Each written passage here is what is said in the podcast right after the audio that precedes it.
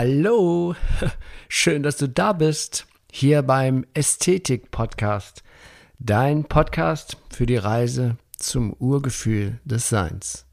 Mein Name ist Achim Ludwig und ich freue mich riesig, dass wir hier in den kommenden Folgen gemeinsam dieses spannende Thema Ästhetik immer, immer mehr erfahren und entdecken.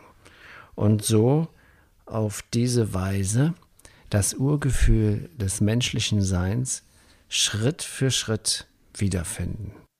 Ja, und dabei zu diesem Schritt begrüße ich dich. Schritt Nummer 85, Folge Nummer 85 des Ästhetik-Podcasts. Herzlich willkommen. Ähm, nach einer kleinen Pfingstpause bin ich wieder am Start und dieses Mal mehr mit so einer spontanen Folge. Manchmal plane ich die Folgen gar nicht so. Manchmal plane ich die Folgen, manchmal plane ich sie nicht so ganz genau. Diesmal habe ich mir gedacht, mal gucken, was dich gerade bewegt an dem Tag, wenn du es aufnimmst. Und das, was mich bewegte, das ist die Gedankenwelt beziehungsweise das Phänomen des Denkens. Und da möchte ich heute mal so ein bisschen drüber reden. ja, das Denken, das ist ja ähm, eigentlich denken wir, wir denken, wir denken. Aber im Endeffekt ist es doch so, dass wir gedacht werden. In den wenigsten Fällen entscheiden wir uns normalerweise bewusst zu denken. Die, De die Gedanken, die flattern in unserem Kopf rum. Gerade so nach dem Aufstehen. Das ist phänomenal. Deswegen denke ich mir, ist es mal wert, mal eine Folge darüber zu machen, wo denn eigentlich die Gedanken herkommen. Das sind ja so Fragen, die wir uns in der Form noch nie gestellt haben. Natürlich aus dem Kopf, könnte man sagen. Ne? Aber bin ich mir da wirklich sicher? Natürlich denken wir mit dem Gehirn. Aber können denn unsere Gedanken da ihren Ursprung haben? Wie kommen sie in das Gehirn hinein? Und vor allen Dingen, wie und wo und wann entstehen sie? Wenn jetzt zum Beispiel die Gedanken im Gehirn entstehen, wer oder was macht es möglich, dass sowas geschehen kann? Das sind außergewöhnliche Fragen, nicht wahr? Hast du sie dir schon mal gestellt? Außergewöhnlich sind sie eigentlich nur deshalb, weil wir sie uns nicht stellen. Wir haben es ja nicht gelernt, uns solche Fragen zu stellen. Wir denken einfach. Aber warum haben wir uns diese Fragen noch nicht gestellt? Macht es Sinn, das zu hinterfragen? Ich glaube schon. Denn wir glauben ja zu wissen, wie Denken funktioniert. Ich denke. Reicht diese Aussage aus, um für uns einen ganz natürlichen Vorgang als etwas hinzunehmen, was nichts weiter als eine Annahme ist? Schließlich dieses Ich-Denken, das ist ja nur eine Vermutung. Oder? Also ich finde, es ist mal interessant, das so zu hinterfragen. Und wie natürlich kann ein Vorgang sein, den wir in gar keiner Form und Art und Weise nachvollziehen können. Soweit ich weiß, haben sich die Gehirnforscher auch noch nie solche Gedanken gemacht. Die forschen einfach das Gehirn, stellen fest, ah, sind elektrische Ströme und Chemikalien und blub, blub, blub, blub. Und da sind Gedanken, die entstehen irgendwie und irgendwo. Also, da stößt selbst die Wissenschaft an ihre Grenzen, würde ich mal so sagen. Aber ich weiß ja nichts. Denn das, im, im Endeffekt ist es tatsächlich so, und das ist auch überall und immer wieder zu hören und zu lesen, ist ja das Gehirn weitgehend und sehr weitreichend unerforscht. Dass wir es wieder erforschen können, ist ja nur das Werkzeug, ist ja nur dieses eine Kilo Fett, das da in Wasser schwimmt. das können wir uns angucken, dieses Kilogramm Fett, das uns hilft, unser Leben zu meistern. Aber es ist ja auch auf der anderen Seite nur ein Werkzeug. Das, was unseren Werkzeug Leben auch am, am Leben erhält, unser Quatsch, unser Werkzeug Körper am Leben erhält und es funktionieren lässt. Das, was, was es funktionieren lässt, das entzieht sich jeglicher Erforschung. Wenn du ein Stück, wenn du ein Brötchen genau untersuchst, dann wirst du überhaupt keine Informationen über den Bäcker erhalten. Und auch das Radio wird dir keine Auskunft darüber geben, woher die Informationen kommen, wer die Musik geschrieben hat und all so ein Zeug. Natürlich kannst du Nachrichten auch mit deinem Handy hören oder über das Internet, über das Radio, aber sie kommen ja nicht aus dem Gerät. Also sie entstammen nicht dem Gerät, noch, noch erzeugt es diese Nachrichten und das alles.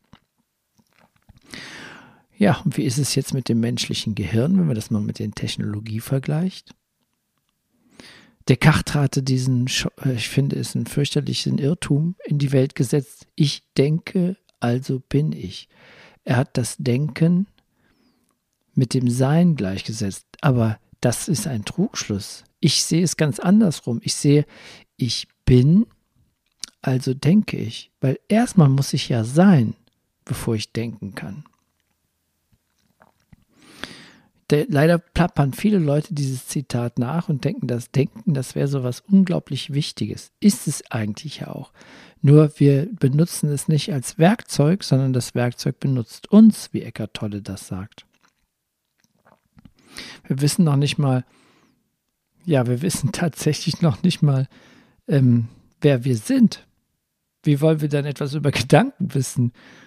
Wer dieses Wir besitzt? Was ist dieses Ich? Das sind alles so interessante Fragen, oder? Was bedeutet wir? Oder die Aussage, dass dieses Ich bin wirklich nicht ausreicht. Das ist, nur eine Tatsache, die einfach nicht ausreicht, die uns nicht zufriedenstellt, aber die natürlich jeder mit einziger, einzig, das Einzige, was ich wirklich sicher weiß, das ist, dass ich bin dass ich hier sitze, dass ich lebe. Das ist das, was mir, was keinen Zweifel birgt, diese Sache. Ja, das, alles, sind alles interessante Fragen. Ne? Das hat alles nur mit dem Denken zu tun. Und wir können unser Ich oder das, was wir sind, können wir nicht sehen. Aber wir können es wahrnehmen. Das heißt, die Wahrnehmung ist unglaublich wichtig. Das wirst du auch immer wieder im Ästhetik-Podcast hören. Und mittlerweile wird ja das Wahrnehmen auch in, in, in dem Massenbewusstsein immer intensiver etabliert sozusagen.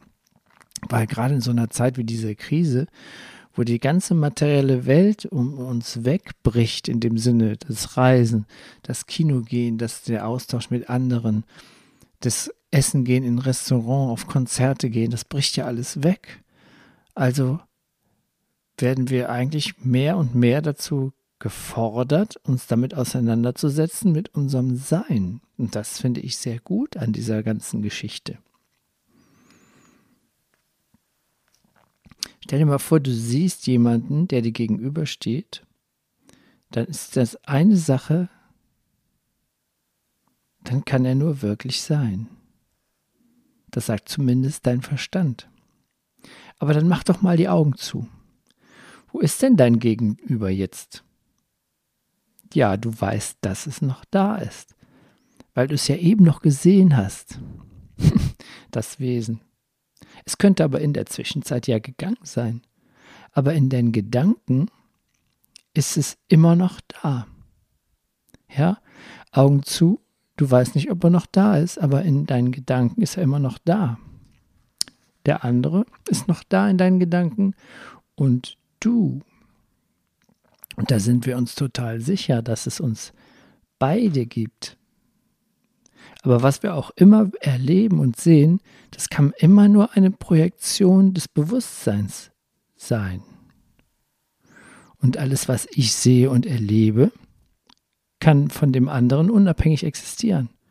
Ohne eine Wahrnehmung sind die Dinge nicht da wenn du stirbst, ist plötzlich alles weg. Wo war es, bevor du gestorben bist? Und wenn du stirbst, fällt der Körper weg, aber du bleibst.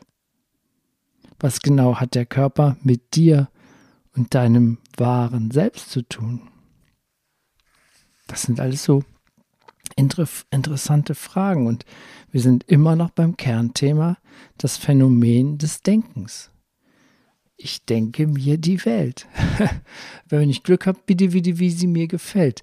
Denn Gedanken haben auch eine unglaubliche Macht. Es gibt die Menschen, die können, die sich traurig denken. Die, die kennst du bestimmt auch. Man sieht sie auf der Straße, gehen mit einem ganz traurigen Gesicht über die Straße. Aber warum? Weil sie sich traurig gedacht haben. Und das ist bei Kindern zum Beispiel ganz anders. Kleine Kinder, die, die denken nicht, ich bin, die denken oder ich bin das oder ich bin jenes oder ich bin Peter oder Maria. Kleine Kinder sind noch vollkommen in der Einheit, im Sein. Kleine Kinder sagen zum Beispiel, Heidi hat Hunger, ja, so im Alter von drei bis vier Jahren. Oder, oder dieses wunderschöne Geschichte von der Mutter, wo das Kind zu der Mutter gerannt kommt, so mit drei, auch drei, vier Jahren und, hat da was, ein Bild gemalt und läuft zur Mutter, weil es sich so freut über das, was es gemacht hat und sagt, Mami, schau mal, was meine Hände gemacht haben. Ja, das Kind sagt nicht, Mami, guck mal, was ich gemacht habe, weil es hat das Ego noch nicht. Es ist noch nicht in der Spaltung, in der Trennung. Das Kind ist noch in der Einheit. Das sagt, schau mal, was meine Hände gemacht hat, gemacht haben. Das finde ich so wundervoll, dass wir noch, dass diese Kinder ja in so einer göttlichen Gnade in dem Sinne sind. Und wir, wir werden so nüchtern durch diese ja, durch diesen analytischen Verstand, der sich dann so im Alter zwischen fünf und acht Jahren ausbildet. Und auf der anderen Seite, ja, diese kleinen Kinder denken eben nicht so viel oder nur ganz, ganz wenig, fangen gerade mal an zu denken. Und du weißt ja, dass Gedanken extrem hartnäckig sein können. Gerade wenn man eine Krise hat, dann hat man ja die ganze Zeit diese Scheißgedanken im Kopf. Dann wird man morgens wach und hat schon wieder diesen ganzen Mist. Ja, die, die rauschen einem durch den Kopf. Aber wo kommen sie her? Aus dem Unterbewusstsein vielleicht? Könnte sein. Glaube ich aber nicht. Das Unterbewusstsein ist wie so ein Speicher. Das ist ja auch so, dass wenn ich jetzt einen CD-Player habe und schiebe da eine CD rein, dann kommt die Musik natürlich aus dem CD-Player und man sagt natürlich, die Musik kommt von der CD. Aber stimmt das denn? Die Musik kommt doch nicht von der CD. Die Musik kommt aus dem Kosmos, die die Künstler aufgefangen haben, die sich ins Tonstudio gesetzt haben, diese CD aufgenommen haben und dann ins Presswerk geschickt haben, dass sie gepresst wird, dass man sie über den CD-Player hören kann. Das heißt, die Musik kommt nicht aus dem CD-Player, die kommt auch nicht von der CD, wenn wir sagen, die Gedanken kommen aus dem Unterbewusstsein, ist es sowas wie eine CD, das Unterbewusstsein. In dem Sinne ein Speicher. Ich, hab, ich glaube, dass die Gedanken aus höheren Dimensionen kommen. Aber ich verliere schon wieder den Faden. Es geht um das Phänomen des Denkens. Und wir können unsere Gedanken weder verscheuchen noch ignorieren. Aber wir können feststellen, oder ich, was wichtig ist, dass wir uns realisieren, dass diese Gedanken uns nicht gehören. Sie begleiten uns nur. Sie tauchen auf wie Wolken und sie ziehen in jedem Fall weiter wie Wolken, wenn wir sie lassen. Wir können uns natürlich an so einen Gedanken anhängen, das, was die Buddhisten sagen, das Anhaften. Wenn ich so einen schönen problemhaften Gedanken habe, der kommt so an wie so eine Wolke, möchte eigentlich durchziehen durch meinen Kopf, aber ich denke, ha, da ist der Gedanke, ah, der, das Problem, das weiß ich, das hatte ich doch auch schon mal mit dem und dem und ja, ja, die sind ja, und dann wird so eine Gedankenkette, dann kommt, nachher kommen Gedanken, die mit dem ursprünglichen gar nichts mehr zu tun haben, weil du darin anhaftest. Und das Anhaften tut echt weh. Besser ist es, die Gedanken wie Gäste zu betrachten. Stell dir einfach vor, dass deine Gedanken Gäste sind, die dich besuchen kommen. Du kannst, du kannst nicht verhindern, dass einfach mal jemand an die Tür klopft und sagt, ja, hallo, guten Tag, ich wollte dich mal besuchen. Das kannst du nicht verhindern, aber du musst ihm nicht aufmachen. Du musst ihn auch nicht Stunden oder Tage lang dich mit ihm unterhalten oder geschweige denn ihn bei, bei dir unterbringen und mir was zu essen geben und Fernsehen gucken lassen. Nein, das muss man alles nicht. Du entscheidest, wer willkommen ist. Und so entscheidest du auch, welchen Gedanken du willkommen heißt. Das sind wir aber nicht gewohnt. Die ungebetenen, unliebsamen Gedanken lässt du einfach draußen. Das sind Gäste, die du nicht in deinem Haus haben willst. Aber die angenehmen, fröhlichen, freudigen und die lieben und netten Gedanken, die lieben und netten Gäste, die dürfen eintreten. Die dürfen bleiben. Die dürfen bei dir auch was trinken und was essen und Fernsehen gucken. Und wenn wir das mal diese Gedanken, äh, unsere, das Phänomen des Denkens so sehen, dass Gedanken Gäste sind oder die Gedanken als Freunde anzusehen sind, die für unsere Orientierung im Leben notwendig sind, sozusagen, man könnte auch so sagen, die so, sogar fürs Überleben notwendig sind, die du aber auf gar keinen Fall 24 Stunden lang betreuen musst. Sie sind so schon hartnäckig genug. Nimm sie an, aber nutze sie nur für das Notwendigste.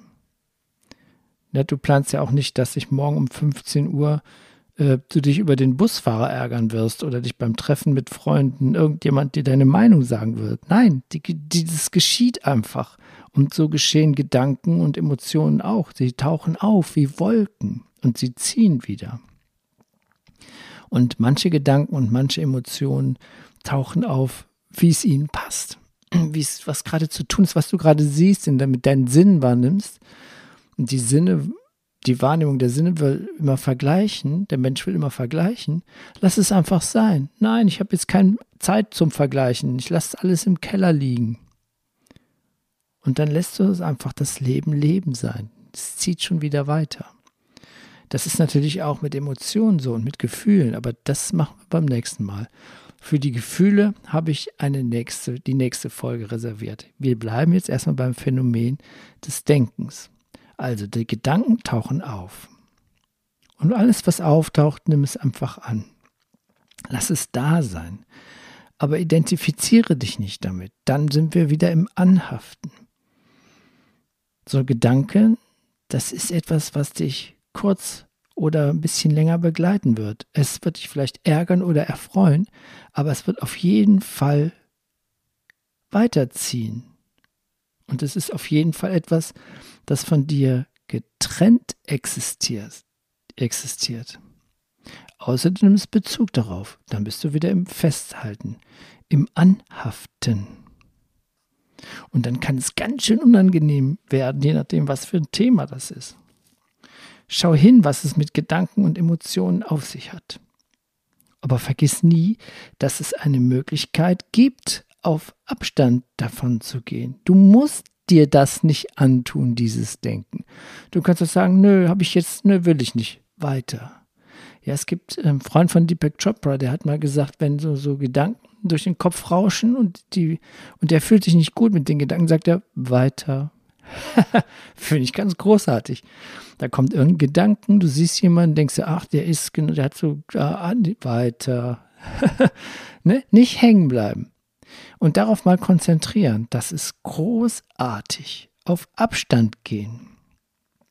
Und dann erkennst du, dass diese Gedanken eigentlich gar nichts mit dir zu tun haben. Die ziehen vorbei, die ziehen durch dich durch.